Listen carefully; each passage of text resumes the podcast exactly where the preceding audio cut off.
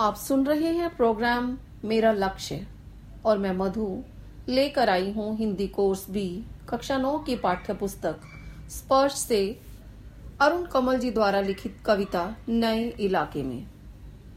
इन नए बसते इलाकों में जहाँ रोज बन रहे हैं नए नए मकान, मैं अक्सर रास्ता भूल जाता हूँ।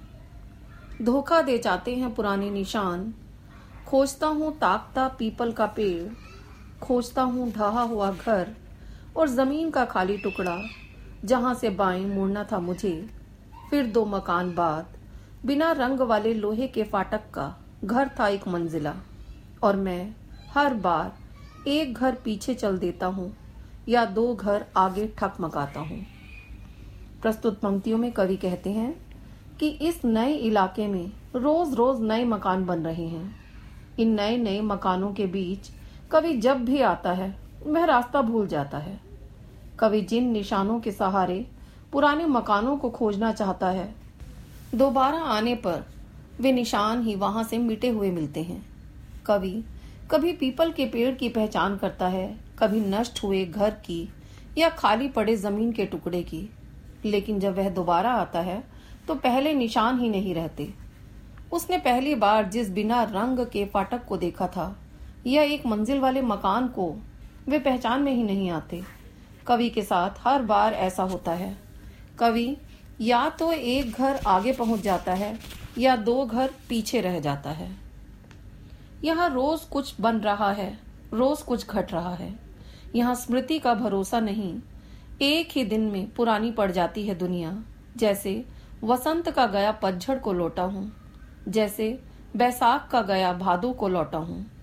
अब यही है उपाय कि हर दरवाज़ा खटखटाओ और पूछो, क्या यही है वो घर? समय बहुत कम है तुम्हारे पास। आज चला पानी ढहा आ रहा आकाश। शायद पुकार ले कोई पहचाना ऊपर से देखकर। इस दुनिया में प्रतिदिन कुछ न कुछ नया बन रहा है। कहीं कुछ कम हो रहा है, अर्थात टूट रहा है, बिगड़ रहा है। पुरानी स्मृतियों के सहारे किसी को नहीं पहचाना जा सकता। जो दुनिया आज नई दिखाई देती है, वह एक ही दिन में पुरानी पड़ जाती है। जिस प्रकार से बैसाख के महीने में और भादों के महीने में ज़मीन आसमान का अंतर होता है, उसी प्रकार कवि जब भी नए इलाके में जाता है तो उसे बहुत अंतर दिखाई देता है। जहाँ जाना है, उस घर को पहचानने का बस एक ही तरीका है कि हर किसी का दरवाज़ा खटखटा कर पूछो कि क्या यही वह घर है जहाँ वह जाना चाहता है। समय बहुत कम है। आकाश पानी ढहा आ रहा है, अर्थात बारिश आने वाली है। ऐसे में शायद कोई पूर्व परिचित ऊपर से देखकर पहचान ले और उसे पुकार ले। प्रस्तुत है कविता नए इलाके में के कुछ मुख्य बिंदु। नए बसते हुए इलाके में नित नए नए मकान बन रहे हैं। कवि जिन निशानियों को पहचान के रूप में चिन्हित करता है, जब वह दोबारा जाता है तो कवि को वे निशानियाँ दिखाई नहीं देती, क्योंकि वे सब मिट चुकी होती हैं, इसलिए कवि रास्ता भूल जाता है। कविता में पीपल का पेड़, ढहा हुआ घर, ज़मीन का खाली टुकड़ा, बिना रंग वाले लोहे के फाटक आदि पुराने निशानों का उल्लेख किया गया है। कवि को जब पुरानी निशानियाँ दिखाई नहीं देती तो वह अनुमान से ही उस जगह को खोजना चाहता है, जहाँ उसे जाना है।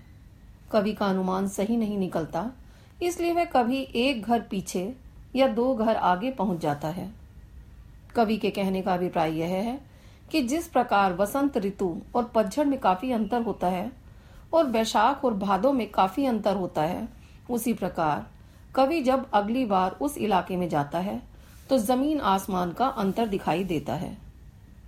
जीवन बहुत तेज़ी से चल रहा है, उसकी गति बहुत तेज है, काम करने में समय बहुत कम है जीवन समाप्ति की ओर बढ़ रहा है, इसलिए समय रहते कुछ कर लेना चाहिए। बारिश आने वाली है, बादल छाए हुए हैं, इसलिए कवि जल्दी से उस घर में पहुँचना चाहता है, जहाँ उसे जाना है। शहर की सबसे बड़ी विडंबना यह है कि शहरों से वृक्ष भी धीरे धीरे गायब हो रहे हैं। वृक्ष निशानी को दर्शाने में बहुत उपयोगी होते हैं। आबादी के बढ़ने से शहरों में नित नए नए कंक्रीट के जंगल उग रहे हैं।